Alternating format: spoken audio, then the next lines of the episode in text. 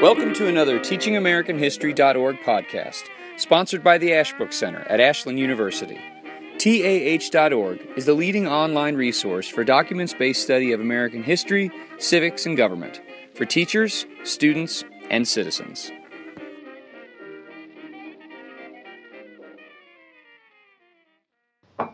Welcome, everyone, uh, to this month's uh, TeachingAmericanHistory.org webinar which is of course sponsored by the Ashbrook Center at Ashland University. TAH.org is the leading online resource for documents-based study of American history, government, and civics for teachers, students, and citizens. Um, if you've joined us before, you know who I am, Chris Burkett. I teach here uh, uh, at, uh, at, Ashland University, co-chair of the Master of Arts program in American History and Government. And uh, we are doing a, a, series of webinars this year um, landmark Supreme Court cases. We've had some really great conversations uh, about uh, court cases so far in our webinars. I'm sure today will be no different. But the point of these webinars, again, just in case you're joining us for the first time, is to pull together some some thoughtful uh, scholars who who teach this and, and and and research it and write about it and these things and um, and have a conversation, an interesting, hopefully enlivening conversation, enlightening conversation uh, about uh, some important Supreme Court cases. Uh, as always, please feel free to submit questions in the chat box. If you don't mind, make sure that you send them to all participants. You can just change that with a drop-down box, submit your questions to all participants, and we'll we'll try to get to as many of those as possible. In the next week, you'll receive a, a, an email with a link that you can uh, use to request a certificate of participation and the link will also give you um, access to an archived video and audio from today's program. So uh, today we're talking about the uh, University of California Regents v. Bakke, which was decided in uh, 1978. Am I pronouncing that correct? I've always just said Bakke. Bakke, yeah. Ah, Bakke, thanks. Bakke, yeah. Thought I might as well get that over with at the beginning because I knew somebody would correct me sooner. so uh, Bakke, 1978, and uh, we have joining us this morning uh, Peter Myers at the University of Wisconsin at Eau Claire, uh, David Alvis at, at, Wofford College, and we hope at some point Scott Yenor of Boise State University will join us as well. So thanks, Pete and, and David, for being here um, on a Saturday morning. My pleasure. Thank you very um, much. Yep. This is a. Uh, I, I find this decision extraordinarily complicated. this may be the most complicated uh, decision, I, uh, by at least a little bit, uh, of all the cases we've looked at, in part because there are so many opinions in the case. And I, I thought maybe what we could do at the beginning is, uh, if, if you two don't mind walking us through maybe some of the background of the case, and also a little bit about how, you know, how do we follow what what is all what do all these opinions mean? And some of them seem to offset each other. And then ultimately, in the course of our conversation, uh, of course, I'd like to talk about sort of the aftermath or the consequences. What is the real outcome of this case in light of the fact that there are so many uh, concurring and concurring in part and dissenting opinions? Um, so, either if you want to start us off by maybe helping yeah, us approach I, yeah, I can just jump in on kind of with a little bit of the of the background of the story. So the um, so the the case uh, the case here involves the uh, UC Davis uh, Medical School, um, which, uh, as you can re- see from reading from the opinion of the court, uh, had a what you what you could call an affirmative action program, um, in which um, out of the hundred slots that um, of potentially accepted, uh, uh, that medical school applicants could compete for, 16 were set aside for um, uh, for minority for minority applicants, uh, and they had a, um, a, a, they they had a different criteria for the minority applicants. So the majority for the um, for the 86 slots, right, you could be automatically rejected if you didn't have a 2.5 uh, GPA and um, uh, and there were some other um, disqualifying uh, uh, criteria in the in those 86 slots. But in the 14 slots, they dropped those disqualifying criteria. And then also too, what's most important in the case is, is that the, in the 16 slots, uh, these 16 slots, those applicants, those minority applicants, did not compete against the general applicants uh, in the um, uh, uh, among the 86 students. So the the applicant in this particular uh, so these these programs had arisen because of uh, particularly because of the drive among um, undergraduate institutions as well as graduate institutions like in medical and law school uh, to recruit more uh, minority students. And there had been actually a very, very low percentage in relationship to the population of minority students in medical school and law school, and also too, especially in a lot of the undergraduate institutions, um, you know, throughout the country, but also particularly on the West Coast. So the um, so this this program had driven had, had been part of a of a general campaign, uh, especially on the West Coast, to attract more um, uh, minority students. And the, um, the applicant in this particular case is Allan Bakke, and he is um, he he was born in 1940, um, and he's applying for medical school in 1972. So he's he's a good bit older than the uh, your average applicant. Uh, he was 32 years old at the time, and he had actually been a very successful engineer working for NASA and um, a, a, number of uh, very in, in, a number of very prominent roles. Uh, and as you can see from his MCAT scores uh, and his GPA, he was a very, very, very well qualified applicant. So anyway, he applies to UC Davis Medical School. He uh, he gets rejected the first time that he applies. Now, the first time he applied, he actually applied late. Um, so he sought legal counsel, and they, it was rec- him, I'm sorry, he had actually talked to the law uh, to the medical school. Uh, the medical school said, well, you know, try the early application process. So then he tried um, he, he, tried um, early admissions and was also uh, rejected, despite the fact that he was a very very well qualified uh, candidate. And you, as you can see, he scored very highly in that in that process for, for applications. So following that, he seeks legal counsel and then uh, sues um, the, uh, sues the uh, university uh, for uh, racial discrimination.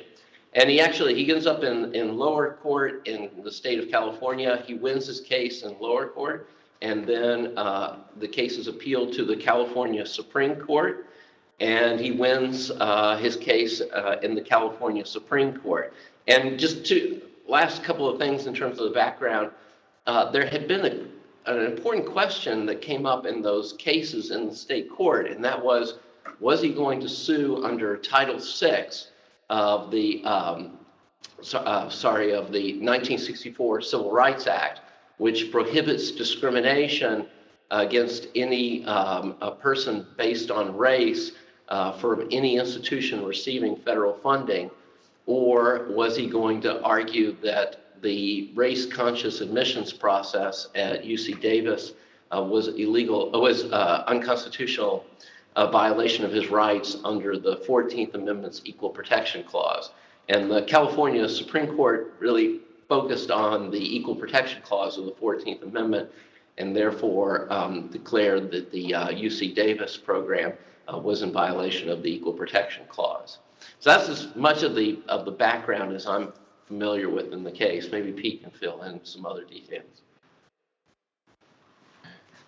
That, that seems that seems to me a pretty pretty uh, pretty, uh, pretty complete, complete discussion, discussion of the, the, the, facts of the case, of the context of it. Uh, uh, just, I mean, a couple maybe of points to add right on the end of the large points you were making about the uh, the constitutional about the legal claims that uh, that Bakke is making that are in dispute here, and then uh, and then maybe a tiny amendment to the or not amendment, a tiny addition to the to the facts of the case.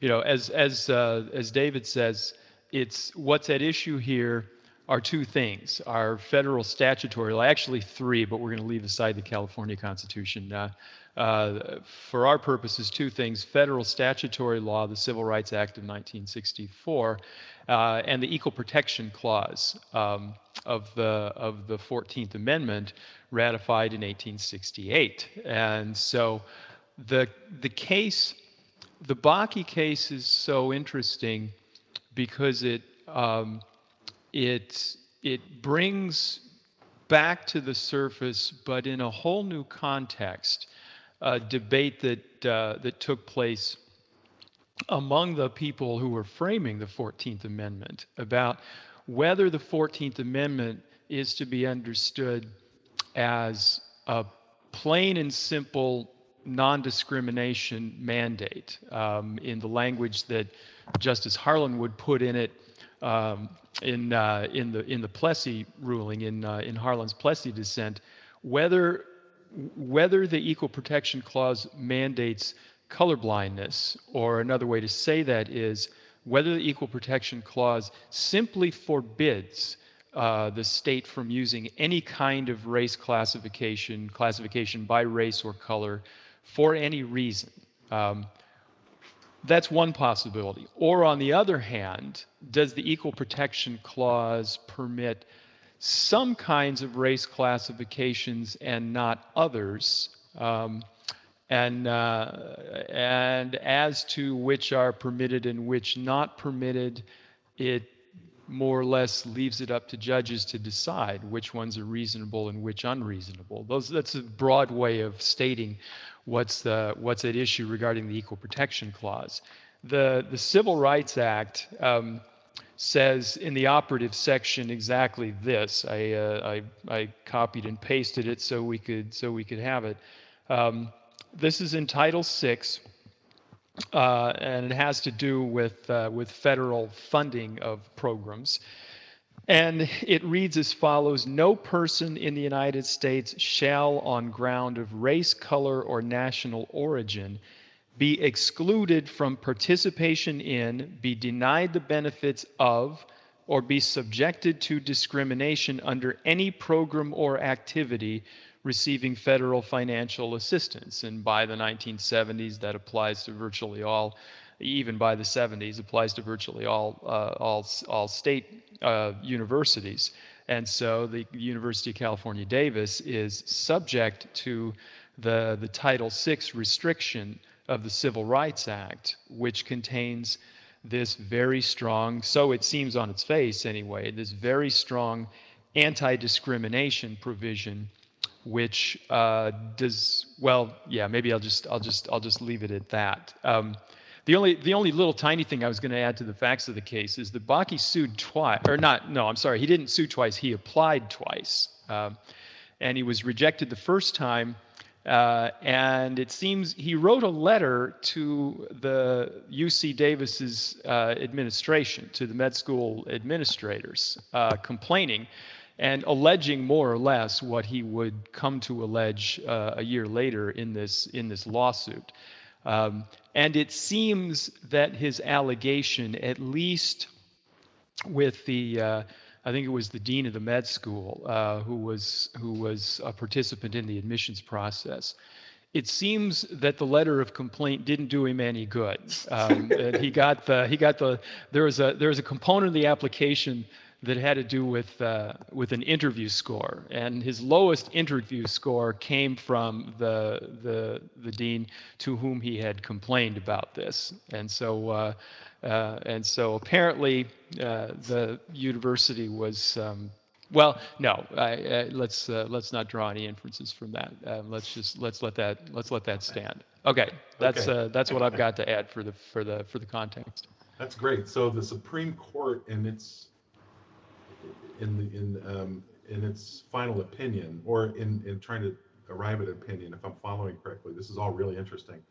Was looking more at the 14th Amendment, but it was really, Pete, as you put it, a, an issue of how to interpret the language of the 14th Amendment as a broad or or as a as a clear, as you put it, plain and simple uh, non-discrimination mandate, or does it leave some wiggle room um, that, that there can be some discrimination in certain areas. That's so so so this is um, so the case in that sense is really the court's kind of divided over the interpretation of the 14th Amendment, if I'm following correctly, or it's or no. Yeah, it's it's divided over that, um, and it's divided in part over whether the 14th is is pertinent at all. Um, but the as as David said, as you said right off the bat, it's a very complicated case, and it's complicated in uh, in several different ways.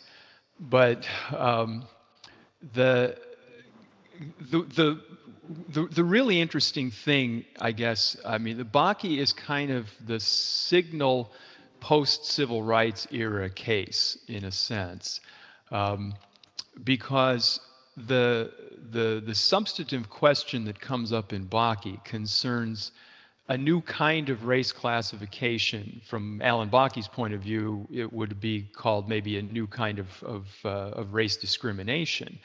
I mean, previously, you know, the you, the courts had to deal with pretty much just the old-fashioned kind of of race discrimination, which, for present purposes, we could say is you know, is, is essentially just anti-black or anti-minority discrimination, right?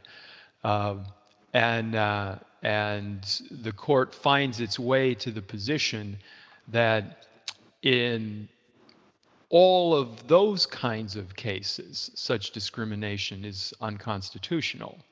But after the passage of the Civil Rights Act, after the Civil Rights era, really, now you get this issue of, um, of, of, of remedies for race discrimination coming into play.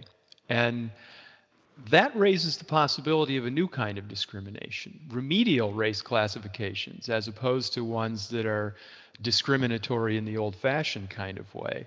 Um, and uh, and that's where the that's where the substantive complication arises. The the other kind of complication is just a legal one. The, the, some of the justices in the ruling think that you really should, as a matter of judicial propriety, you should only reach a constitutional question if you can't decide it based on a statutory interpretation. So, four of the justices thought that the Civil Rights Act decides it, and so there's no reason to take up the 14th Amendment. Uh, but five of the of the justices thought that uh, the Civil Rights Act by itself doesn't decide it, and so we do need to talk about the about the meaning of the 14th Amendment, or or rather, they they just merged the Civil Rights Act into the 14th and said the two things mean the same thing. So we're going to decide based on the based on the Equal Protection Clause, uh, and there was some disagreement even among the five as to how you read the Equal Protection Clause. And, and also to help kind of make sense too out of how the court frames that in, in their own language. Um, so one of the issues that's at stake here for how you're going to review this program at UC Davis is that the, the court can apply the what's known as the equal protection clause of the 14th Amendment. It can apply it in one of three ways in looking at a program of this nature that has um, some uh, racial classifications. It can either apply the standard of what is known as strict scrutiny, whereby the court puts really the burden of the proof on the uh, state institution to establish one what is a what their compelling state interest is for having a racial classification. You know, is there is there a compelling state reason for doing this? And number two is, is the program very narrowly tailored towards that legitimate and compelling state interest? So that's, that's known as strict scrutiny. And if the court chooses that as its criteria, then there's going to be a very heavy burden on UC Davis to prove that their program is not only compel, uh, answers a compelling need uh, for racial classifications, but also that the program has a lot of you know, evidence that this is the most uh, narrowly tailored way of achieving that, um, and that there wasn't any other alternative. So that would put a very heavy burden on them. So if, if it chooses strict scrutiny, that would be the criteria. Then there's what might be known as intermediate level of scrutiny, which has never been clearly defined, but it would allow the state a, a little bit more deference to the state. You know, the state probably uh, give them more room uh, to choose among a variety of programs and therefore um, be less critical of their um, method of, of, of achieving this compelling state interest. And then the third criteria is what's sometimes called the rational basis test. Uh, it's the lowest level of scrutiny. And that is that the court accepts that the state has a legitimate interest in doing this and would be, and, and as long as the state said, look, you know, there's some rational connection between what we're doing and the goal that we're attempting to achieve, the court says fine. So the there the court does not put much of a burden on the plaintiff or the state in this case um, to prove that they that, that, that this program was absolutely necessary and and very carefully tailored. Uh, that would be the lowest basis. So that's the big issue they have to decide in this case is what level of scrutiny are they going to approach the um, program at UC Davis with? David, so now help me understand which, which basis the court apply, which. Maybe, yeah, maybe I can, Well, the, that is the most unclear element of the case is what, what criteria are they actually employing, right? So that turns out to be the big argument in the case among those who are in the majority. So as, um, as far as I read it, right, as far as I understand Powell's somewhat circuitous um, uh, argument uh, in the majority opinion, Powell believes Powell believes that he is applying strict scrutiny to UC Davis. That is, he is that you know UC Davis. His argument, right? So, so the decision, right, by Powell is look. He decides he um, he ultimately affirms the California uh, Supreme Court ruling in part and the part that he affirms is this is a um, what you might call it a, this the the use of these set asides or what in a more derogatory way you might label as quotas these 16 quotas. His argument is is that look there the the UC Davis has not proven a that they are remedying some past wrong right that that the state is guilty of uh, in terms of discrimination. So they haven't really proven that, and they haven't proven that this these set asides are the most narrowly tailored way of achieving right things that UC Davis does have a compelling interest in, and that is a compelling state interest in, and that is achieving a diverse classroom. So his his argument is, look, it's fine to achieve try to achieve a diverse class, right? But this the way that you're doing this, right, is not um, is uh, there's there's no evidence, right, that you've clearly connected the program, the 16 set asides, this kind of racial quota, with the um, what you're attempting to achieve in terms of the way that you're forming your medical school students. So he thinks that he's applying strict scrutiny. Now, th- th- that's complicated by the fact that almost the entire remainder of his majority right? The other four four justices in this case write a concurrence where they say, well, no, no, that's not the standard we're applying in this case.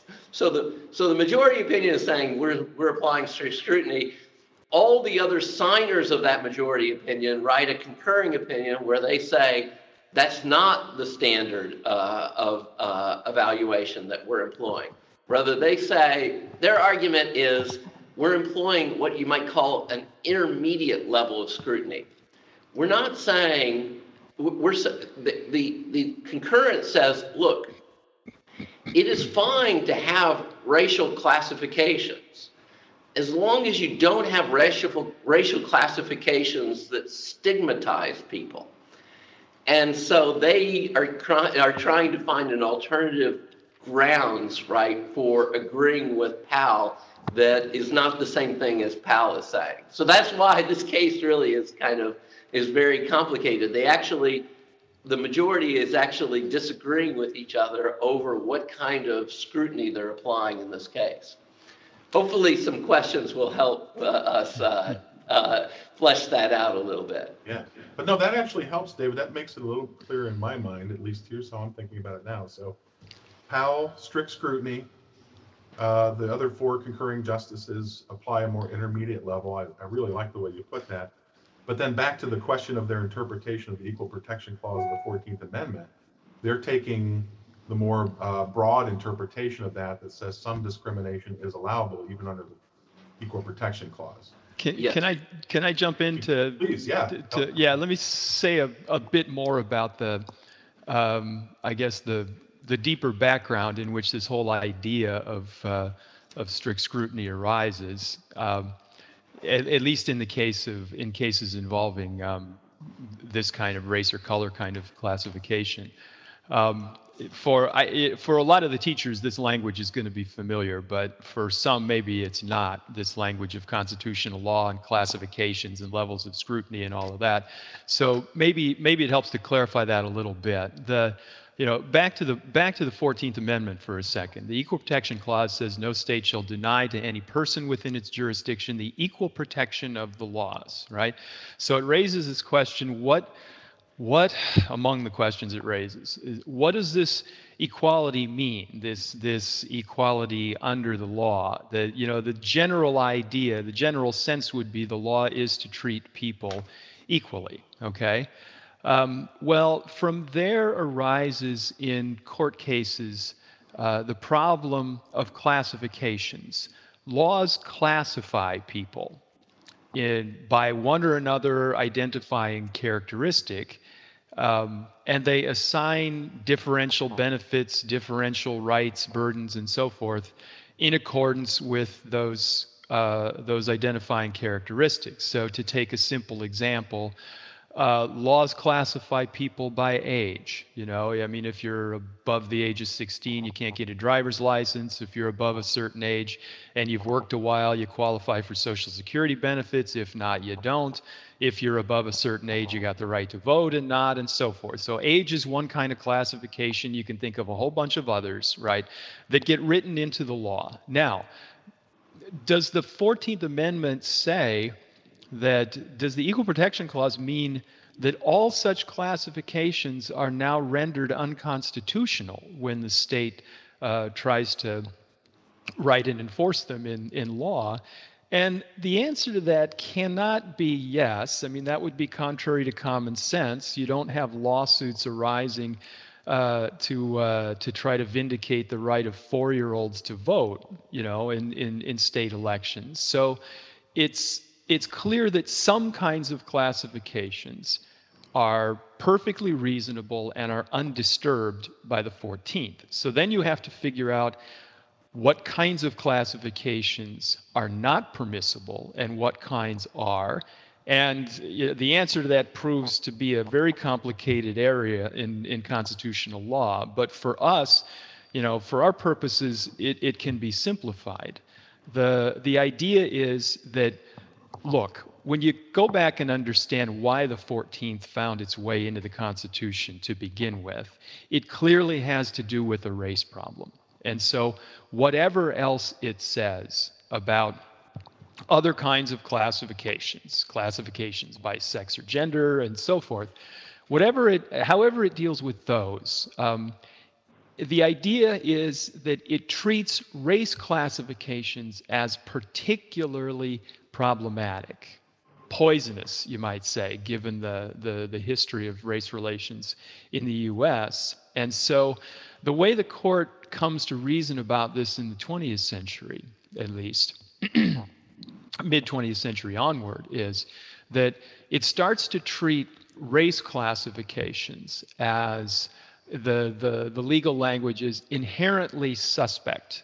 And so this is a point David alluded to when he said it kind of it reverses a presumption that the law is okay. That in other words so now the supreme court says okay you know the 14th says we should flag race classifications as being especially troublesome.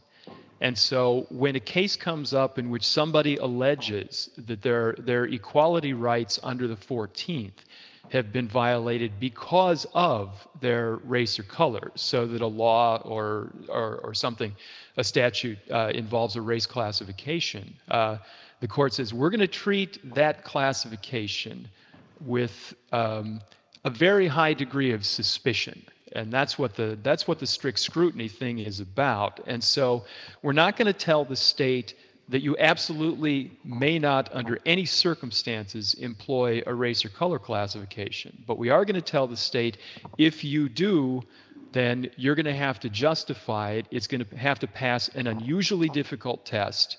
This uh, it's going to, which means two things, as just as David said, you're going to have to show that you have an unusually powerful interest. The language comes to be compelling state interest. You know, you have to show that you that this is an overriding necessity to use this kind of classification, and you have to show that you're using the race classification only to the minimal degree required to achieve your achieve your interests. So that's the the compelling state interest and the and the narrow tailoring requirement that uh, that as uh, as David again says, you know, Justice Lewis Powell, who's kind of on an island in some ways in uh, in writing for the court the what turns out to be the the the opinion for the court in Bakke says we need to employ the strict scrutiny standard. We need to treat any kind of race classification, irrespective of purpose, as inherently suspect.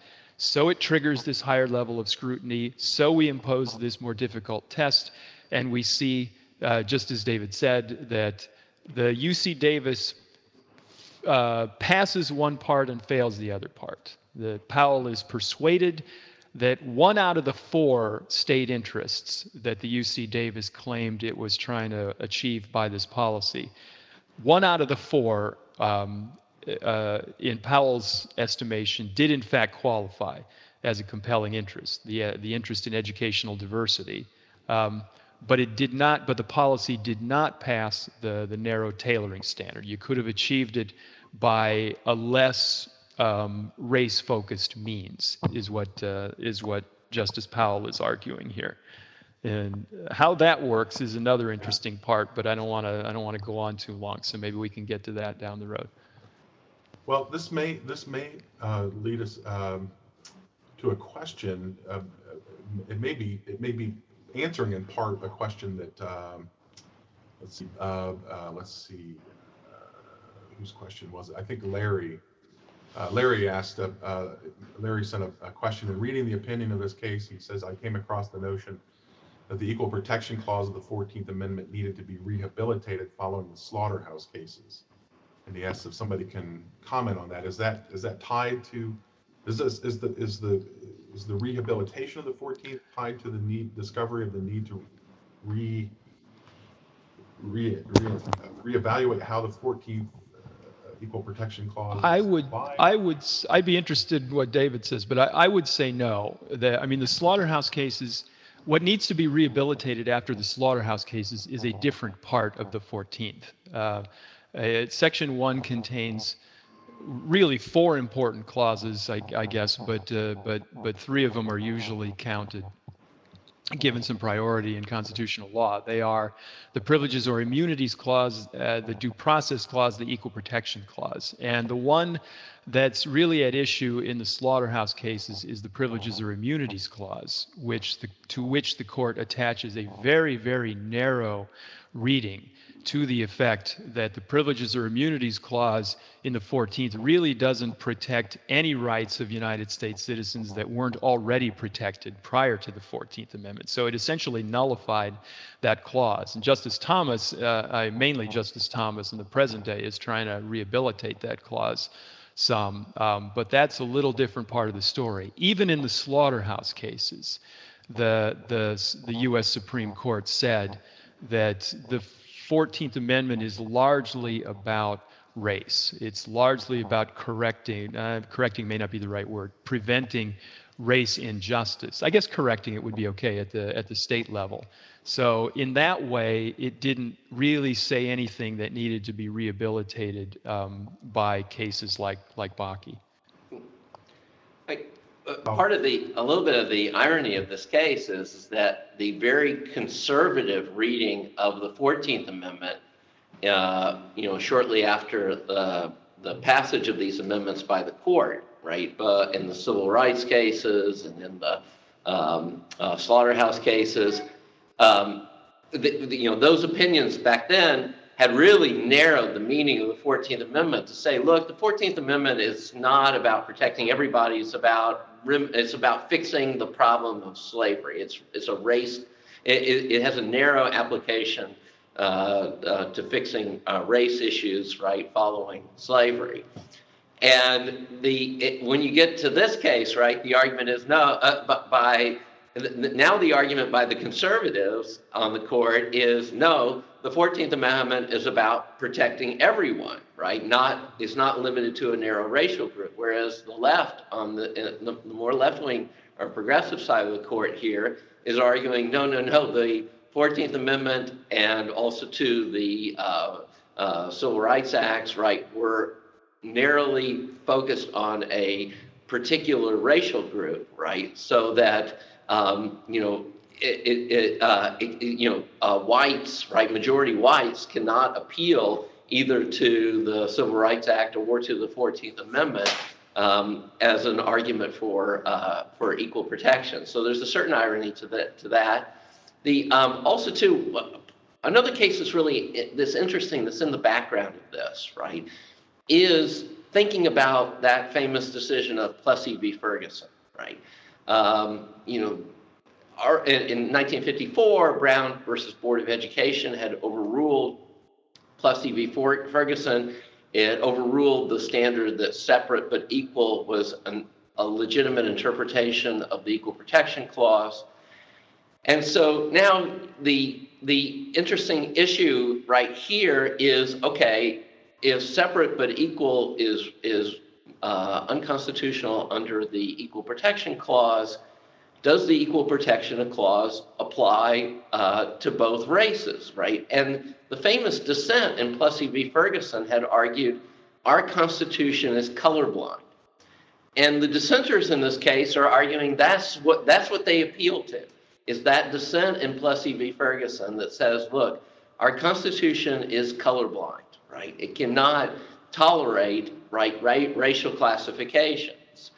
And the progressive side of the court is ultimately saying we can't a colorblind constitution is a, is not a reality. The reality is we live in a world, right, where you know you have the de facto uh, de facto effects of uh, segregation, and uh, in, years of that, right, all the way back uh, to the founding era. And the only way to achieve equality, right, is through self conscious racial classifications. Uh, that is, uh, uh, you have to remedy the past effects in order for everyone to be made equal. So, in some ways, right, that thinking about Plessy v. Ferguson here is interesting because we always think Plessy v. Ferguson, in, in terms of uh, race, is you know this um, uh, really bad decision because it was this really race conscious decision. We tend to agree, you know, with the argument of the dissent, right? You need a colorblind constitution. Well, now the argument, right, whether or not a colorblind constitution is a good thing, right, is now the subject uh, of debate in this in this particular case. And the progressives on the court are arguing this is not good. This is not good for equality. And you, here you have the conservatives making the case for the colorblind constitution. I think, answer uh, one of Billy's questions in part, where he asks if this uh, if this is a uh, the, the, decision in this case is a move away from uh, the Plessy uh, decision, but it, but it but it but it's in, in, it's a move. It seems like it's a it's a move away from uh, the majority opinion in Plessy, but relying on Harlan's dissent in Plessy. But also, David, if I'm following you correctly, would you say this is an attempt to maybe I'm putting this the wrong way. It's not an attempt to sort of roll back some of the open-ended uh, consequences of the Brown case, the Brown v. Board of Education decision. Decision is is this an attempt to clarify uh, some of the some of the loose ends that come out of Brown, or no? I mean, I think it is in some ways, right? That is, it has to move away from the position of formal equality and towards a an, another notion of equality, something like. Uh, uh, something approximating a little bit more equality of results, right? Um, the, uh, and so I, I, I mean, um, actually, Justice Brennan, right, not who is uh, the primary author really of the concurrence here in this case, um, who argues, you know, that we should be we should not exercise strict scrutiny. We shouldn't be so uh, rigid in our um, uh, analysis uh, in, in, in, in our review of UC Davis's um, uh, uh, racial classifications in their admissions process here. Uh, he actually argues uh, in another in another case. He just makes it very explicit. A colorblind constitution is an impossibility. Um, we live in a real world where we have the real effects of past discrimination. And if you um, employ the standard of a colorblind constitution, you'll never rect- rectify the inequalities uh, that exist in terms of race. So he's quite explicit, right, of rejecting that notion of, of formal equality that was argued uh, in the dissent in Plessy v. Ferguson. A colorblind constitution uh, is not a possibility. And also, too, Blackmun, uh, Justice Blackmun, in one of his memos during the correspondence between the justices in this case, wrote about the dissent that makes that argument for the colorblind constitution. Blackmun said, look, we don't live, the, the dissent's opinion would be fine if we lived in an ideal world, but we live in a real world. And in the real world, there are we, we have to deal with the past effects of invidious discrimination. And so that the colorblind constitution is just not a possibility for us. That's, that's really interesting. We, we have a really good question from, I, I think, I hope I pronounced your name correctly, uh, Kina Cook, uh, which I want to get to in a second, but, but, but because we're kind of on this, Larry also submitted a question, um, or I'm sorry, Billy uh, submitted a question about uh, um, the Civil Rights Act. Um, not quite sure how to put this in light of all the stuff I'm learning in a very short amount of time here from, from YouTube. But the Civil Rights Act, it seems as though, uh, was pretty clearly uh, passed to protect the rights of minorities, or at least that was the that was the original intent. And correct me if I'm wrong. I'm just throwing a theory. That's a, that's a great question. It seems as though, and so this, I'm building off the the, the, the sort of uh, as uh, Billy puts it another question, sort of the splicing views of the of the 14th Amendment. Was it meant to provide equal protection for all, or was it more immediately directed at protecting the, the, the rights of minorities? It seems as though the, the Civil Right Title VI of the Civil Rights Act was, I mean, if you look at the legislative history, pretty clearly directed primarily at, at, at protecting the rights of minorities and not and was not uh, initially intended to uh, provide a kind of colorblind uh, protection of, of, of, the rights of everybody when it came to uh, these sorts of questions that we're dealing with in this case. So if that's true, there's a question in here somewhere, I guess. If that's true, does that help us explain? Does that help us understand why the Supreme Court turns more to the 14th Amendment as the as the um, as the standard they're looking to, rather than the rather than Title VI of the of the Civil Rights Act?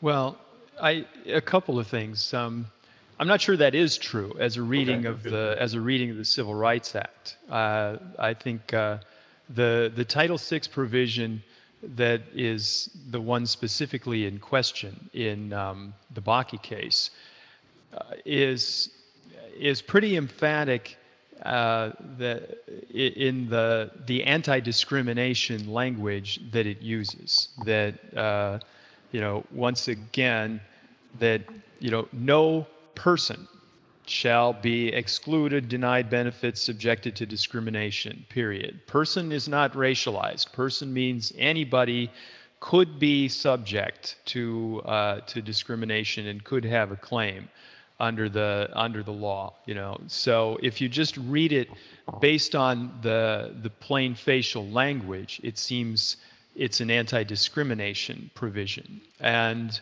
that does seem to be the the legislative intention there were of course it was not uncontroversial and in the course of the debate in congress opponents of the civil rights act charged this is going to result in quotas. This is going to result in race balancing uh, for remedial purposes. And the supporters of the bill denied it. The supporters of the bill said, no, this is an anti discrimination provision. Uh, of course, it was quickly interpreted by, um, uh, by federal bureaucratic agencies as well as courts um, in a different way, in a, in a non-colorblind way. But the but the legislative intent seems to accord with the language, which really is colorblind. The the bigger question here, though, I mean, it, it is a good question. Is the the bigger question applies to the question of how you read the 14th too. You know, what do these laws permit and what do they prohibit? And the question all along that really becomes a live question only after Brown, really only only you know w- with the advent of the civil rights era, um, is when the question of remedies comes up. To some extent, that's present in the in the near aftermath of the Civil War, but only to a, a really quite limited extent.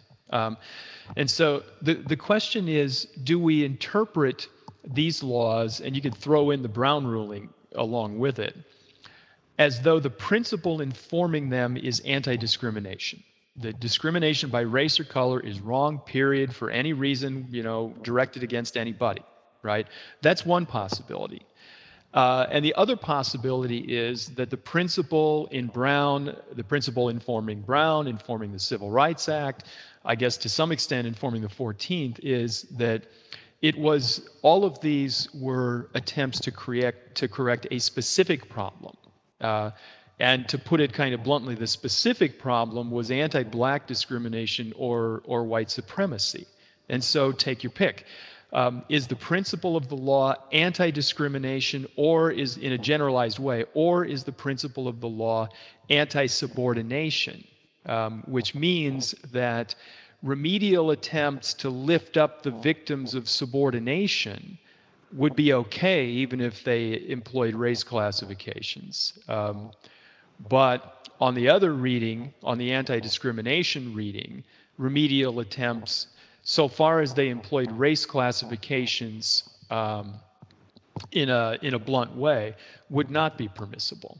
You know, and, and Brown v. Board doesn't enact Justice Harlan's dissent in, in Plessy. You know, Brown v. Board says that public school segregation uh, by race or color is wrong because, that seems to mean so far as, it has harmful effects. You know, it produces this feeling of inferiority that the social science studies tell us. Yeah, yeah, so, which leaves open the possibility that a race classification that didn't have that kind of harmful effect um, would be okay.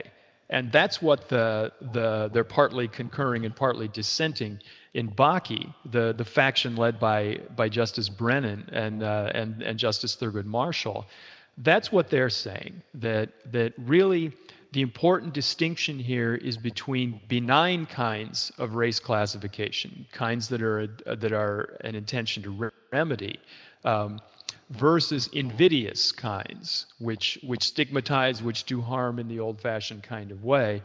And the law prohibits only the latter. And so, what the UC Davis is trying to do is not to stigmatize Allan Bakke, is not to identify him as a member of a disfavored class. Um, it's trying to remedy a history of discrimination. This is their reading of it anyway, and uh, and therefore it would be it would be constitutional. One last thing, the interesting thing, another interesting thing here is that uh, these uh, this faction, the four led by Justice Brennan and Justice Marshall, are making the point that this is all about remedying a history of, of disadvantage, of race discrimination. Um, and Justice Powell says that, that, well, that's not the permissible purpose of the law. Powell says it's promoting diversity. These are commonly um, conflated and confused rationales for affirmative action programs, race classification programs. But the diversity rationale rests on a whole different principle and has very different implications from the from the remedial rationale. Powell says it's diversity. That's the ground on which this this policy can stand, or policies like it anyway can stand and uh, and Brennan et al. say no, it's it's anti, it's it's it's remedial. It's it's the remedy of discrimination. Wow, well that's that's that's very helpful. That that's very it helps understand the again the, the larger framework that they're working in here. It's very interesting. So I, I do want to ask uh, Kina's question, which I think is a really good one, an interesting one. Um, if UC Davis had not reduced the requirements for minority students, but still maintained the 16 set-asides, but had required they meet the same threshold as the other applicants, would the scrutiny have been the same under the 14th Amendment? Uh, that's an interesting question. That's a So- very interesting So you, question. yeah, so, okay, so you have, you're gonna keep the sixteen set-asides, right? But they, but they're gonna compete, well, the thing is, well, they can't compete, right, against the other applicants if you have sixteen set-asides, right? So, let's see, um, I'm trying to think. I, I, I get, I get though, where you're going, that is, Yeah, what if, you- what if you had 16 set-asides with the same requirements, right? yeah, With the, let's say, with the same requirements as the, as the general, but only they competed against each other uh, and not against the general pool, right? Right. right. Did, but so did, you- did UC Davis lower the requirements?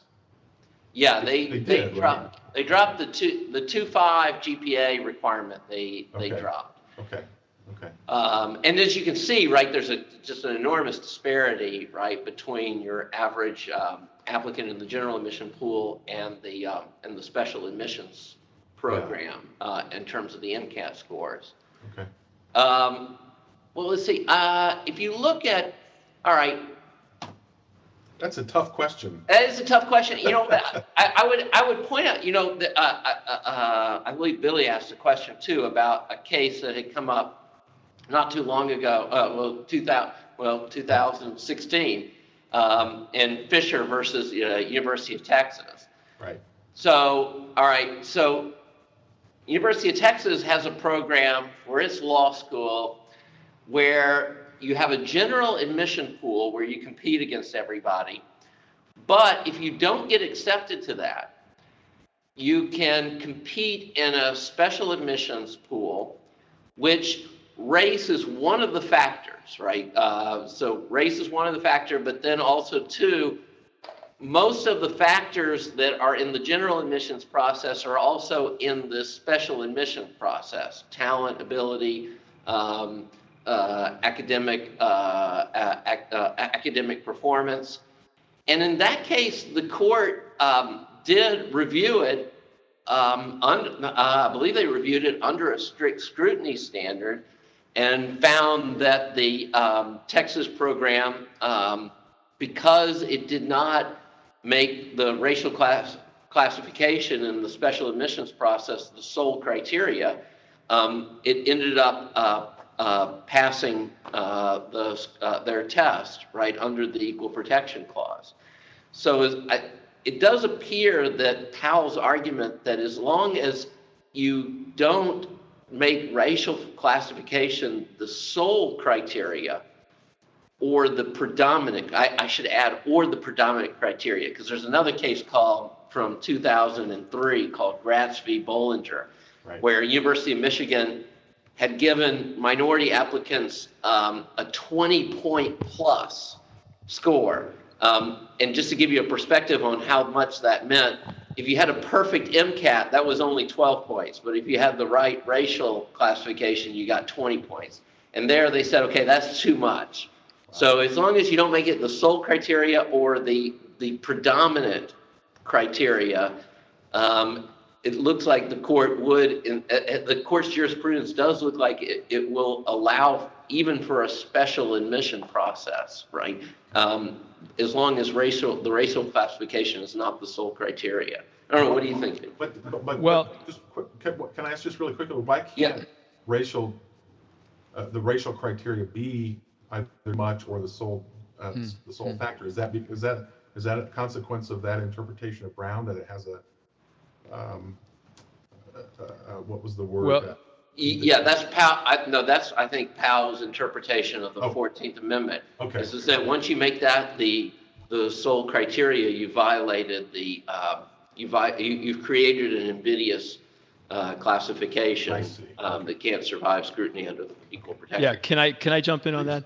Yeah, I mean, please. yeah, I think Powell's reasoning is that when you, when you make race the sole classification, you're treating people as members of a group and assigning rights to them based on their group status rather than their individual personhood.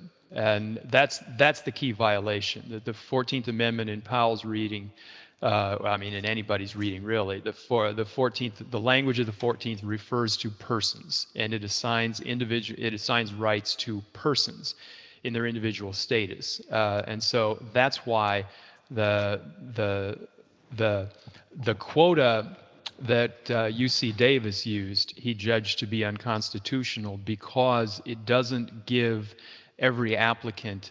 This is this is the distinction he draws between the UC Davis's program and the Harvard program, which he approved of.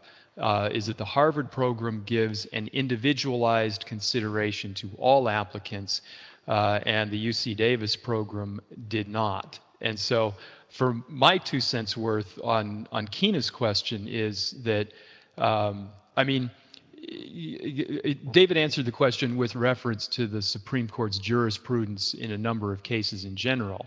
Um, I would answer it, I guess, with specific reference to Justice Powell's opinion in Bakke. Um, I would answer it more simply. Um, uh, would the scrutiny have been the same under the 14th if they didn't reduce the admissions requirements for the special admittees?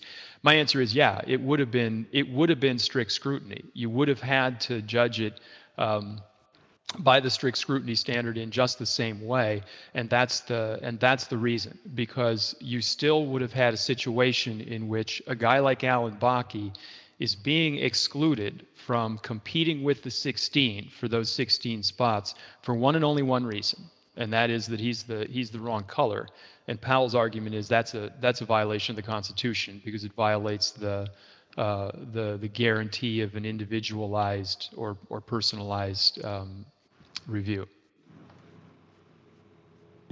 In this particular case, the decision is Baki should be admitted, but because of the additional concurring views that are added into it, the court establishes the precedent that there can be policies um, in uh, uh, where where where uh, racial distinctions are admissible um, in other things. So that's a that's a that seems to me to be the real takeaway from this, which means it's still really vague in a certain sense, right? But in this case, no. In in other cases, we can we we can kind of envision uh, grounds to justify these these sorts of policies. Is that is that what I should take away? From This that? this is very yeah. I mean, this is very interesting. that you know, Justice Justice Powell is um, he seems to be all alone here. I mean, there there are points on which you can find agreement with uh, members of the of either of the the two factions of four, um, but but on this one he seems to be just um, just just entirely alone. That that it, that is he's maintaining that there's a meaningful difference between a quota on the one hand and the use of a race or color classification among a range of other factors.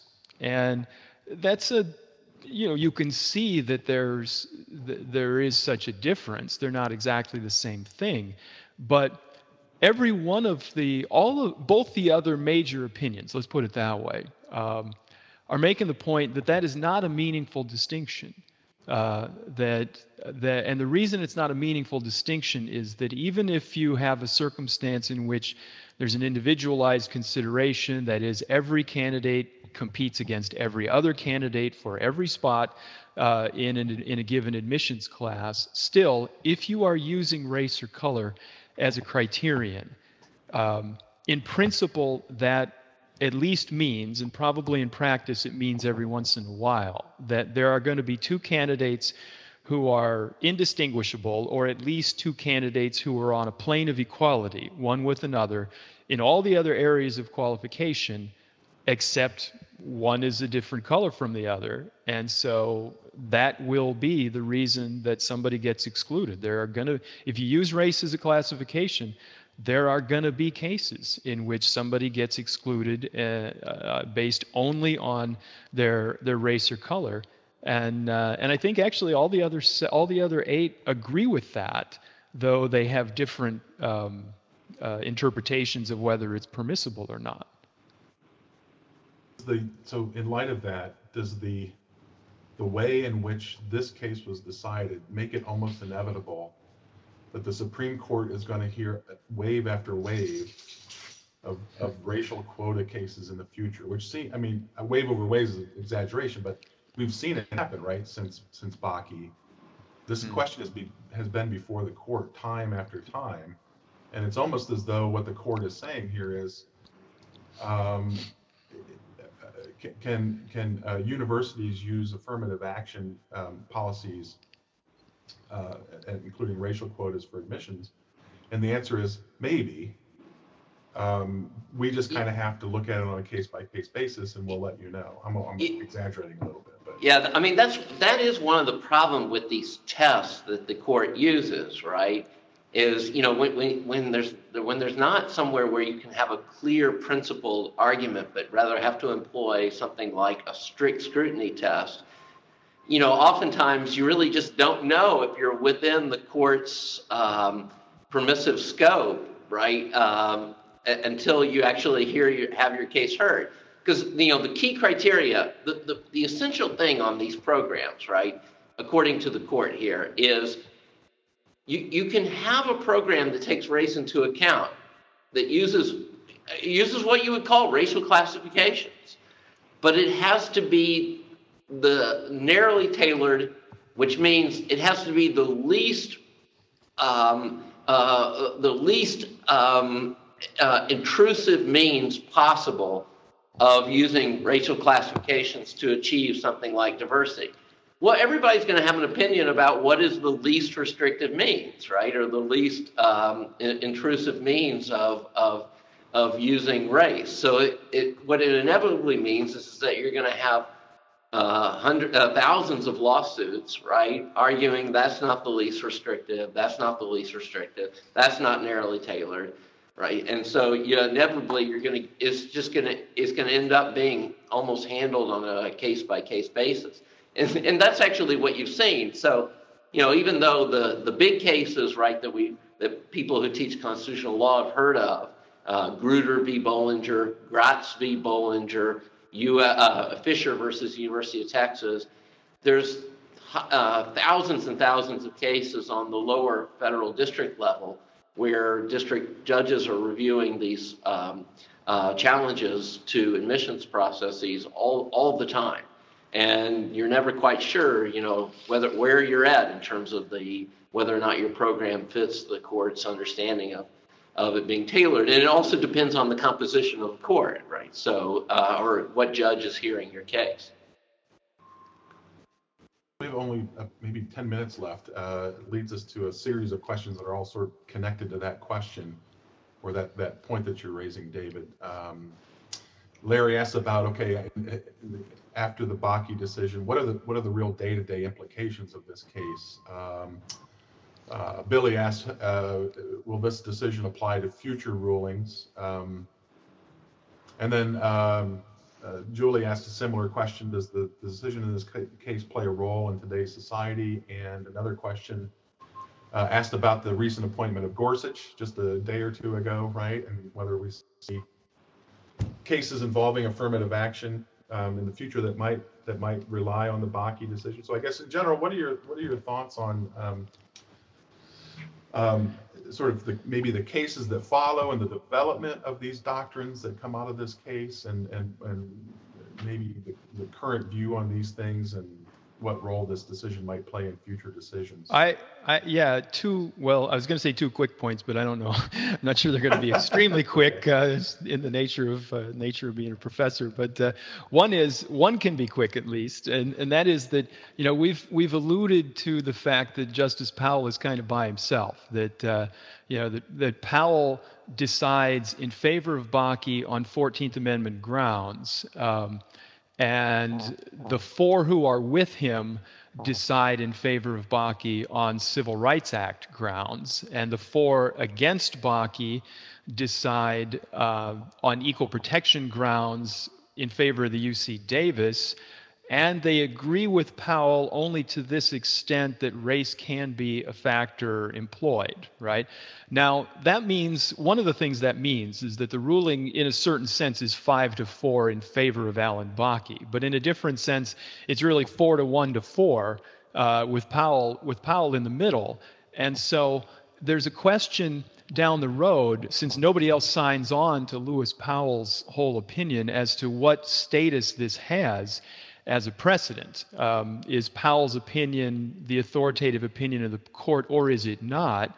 And that question gets answered. This we can say at least definitely and confidently. That question gets answered in Grutter versus Bollinger. In Grutter v. Bollinger, another sharply divided court, but five justices now say that we're signing on to Lewis Powell's opinion in, in Bakke. So that's so that's effective constitutional law now. Bakke's or uh, Powell's opinion in Bakke becomes the majority opinion in in Grutter v. Bollinger. Um, with regard to the other kinds of implications, the more policy and law related implications, this seems to me a point worth adding that we haven't quite touched on yet.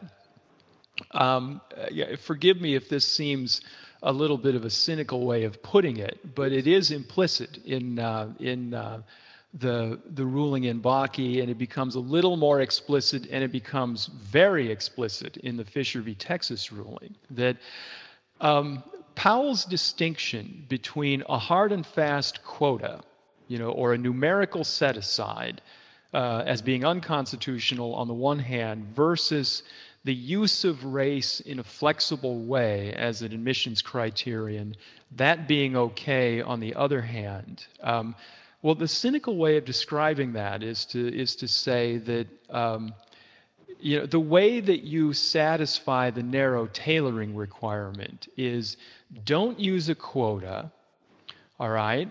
But if your university admissions um, personnel and you're interested in increasing your representation of selected minority groups, let's say historically underrepresented groups, you're going to have to think about your numbers in some way, right? You can't do that without thinking about the numbers. And so the, the, the message of Bakke to university admissions officers is if you just disguise your intentions a bit in the use of uh, race and color classifications, you're going to be okay. If you do it really overtly, uh, Powell's language is a facial intent to discriminate. Facial means if you make it obvious, then we're going to strike it down. So be a little disguised about it. And this was the precise issue in Grutter. Um, the, the majority who upheld the University of Michigan's law school policy. Barbara Grutter was in the position of Allan Bakke she was actually a little bit older as an applicant for law school, and she was kind of on the borderline with regard to her class, her uh, her qualifications by the ordinary measures, and she gets denied admission, and so she brings suit because the university uses uses race or color as an admissions criterion, but it doesn't have a quota, uh, and so uh, the court decides. The majority of the court decides Okay, well, that's the decisive fact. The University of Michigan is not using a quota, so it satisfies the criterion in Bakke, so we're going to uphold the program. And the dissenters are saying that, well, really, uh, this is a quota in disguise. I mean, this is a quota that's not a hard and fast number, but it's it's a ballpark range of of admissions numbers that they're actually sticking to very carefully and in a very in a very deliberate way. And so functionally, it is a quota. Um, and so the spirit of the thing really is not in conformity with the law. And that's the way. Uh, um, and and uh, and that's the way the dissenters reason about it. And I would I would suggest that this this kind of is the legacy of both Bakke and Grutter taken together. That university administrators, by and large, really do want to, uh, to, to pump up the numbers with regard to the, the, the promotion of diversity, which is a, a, another of these, these important things about Bakke that we haven't talked about too much. Um, and so they really are interested in using race and color classifications for admissions purposes. Um, and uh, and the court has invited them to be to obfuscate a little bit, and they've been perfectly happy to do that. And that's the way the that's that's the legacy on the level of policy of uh, uh, of of these rulings. I guess I wasn't so quick.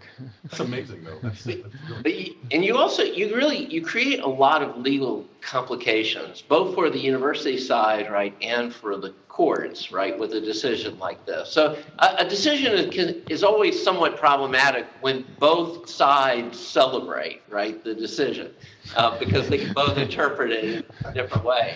And that's what happens after Bakke. And so you're not really clear. Well, wait a minute, are these programs problematic or are they okay? Well, there's now this sort of complex middle ground. And, and also, too, if you think about it, right, the argument of the schools is one of the reasons that we need these uh, racial uh, quota, uh, some sort of uh, racial calculus, is in order to um, sort of restore the imbalance between um, uh, between uh, between the races that's sort of a legacy of of American politics and, and, history. Well, the the problem is is that if you do that, right, then the argument would be that each few years the problem should be remedied to a point where you're using the uh, the the racial uh, classification less and less each year because supposedly your program's working, right? There are more African American doctors, there are more uh, Hispanic lawyers, so the program should be working. Well, that would mean that your program really needs to be reevaluated by uh, potentially by the court every few years to make sure that you're also dec- um, uh, uh, lessening your use of those are more near, by, uh, to sat- that you're satisfying the narrow tailoring requirement by lessening your use of those each few years. And in fact, um, in the in O'Connor's decision in Grutter v. Bollinger, uh, she actually says, right, um, I anticipate that these programs would be gone in a course of 25 years, which is, I mean, in some ways, what she's explaining is kind of the logical progression of this. Well, now, you know, like with uh, University of the Fisher versus University of Texas decision, the court actually said you have to come up with a way of reevaluating your uh, use of racial quotas or uh, uh, your use of racial classifications every certain years, and you have to go through all these details. Well, that's going to end up being litigated in court over and over again. And it's going to be, in some ways, a very complex uh, uh issue um, in which there's not going to be a lot of clarity about exactly what the colleges can and cannot do uh, in their admissions process. And some have kind of tried to approach this by simply getting rid of some of their standardized requirements, like getting rid of the um, SAT uh, or the ACT in undergraduate admissions, under the pretense that the that those don't really predict academic success. But now the uh, in partly the argument has become to uh, it's a way to diversify your class without using SAT or ACT scores. Well, um, gentlemen, we've we've come to the end of our time together. That one just this just flew by. Um, I, have learned a lot from this. This actually, um, I like I've got a little bit better framework for how to think about the, a lot better framework actually uh, about this case, and I thank you both very much for that. Um, because it is a complicated case, but but you've you've managed to somehow make it actually interesting. So congratulations, thanks. but but seriously, it's great to see you both, and, and thanks for being here. And uh, we'll hopefully get you get you back for some uh, webinars next year. Um, what's the what's the theme next year? Well, we're still we're still working on that, but uh, uh, right now it's it, it, uh, Jeremy uh, uh, Gypton has been working on this, and we're we're thinking about something like a uh, crises in American history, great moments of crises, hmm. perhaps. Hmm. So we're still we're still working through it, but um, but I do appreciate your time and your thoughts. This is this has been very helpful, and um, I'm always impressed with how how just how well you two think about things like this. So thank you very much. Thanks. And thanks to everybody who joined us. Thanks, thanks uh, for some great questions that helped the conversation along. Uh, I'll just remind you again, uh, if you're joining us, uh, look for the email uh, where you can request a certificate of participation. Uh, I also uh, also invite you to, to check out our uh, our uh, courses that we offer as part of our Master of Arts in American History and Government program. Uh, both of these fine gentlemen teach in that program, and uh, so if you enjoyed the conversation today, you can you can take a course with them and expect the same kind of um, deep, thought-provoking discussions in their courses. And then I'll just mention our final Saturday webinar of this series on uh, SCOTUS cases will be May 13th, and it'll be on the New Jersey versus TLO case, and we'll be joined by Eric Sands of, uh, of uh, Berry College and Jeff Sikkenga, my colleague here at Ashland University. So hopefully I'll see you all then. Until then, take care. Thanks again.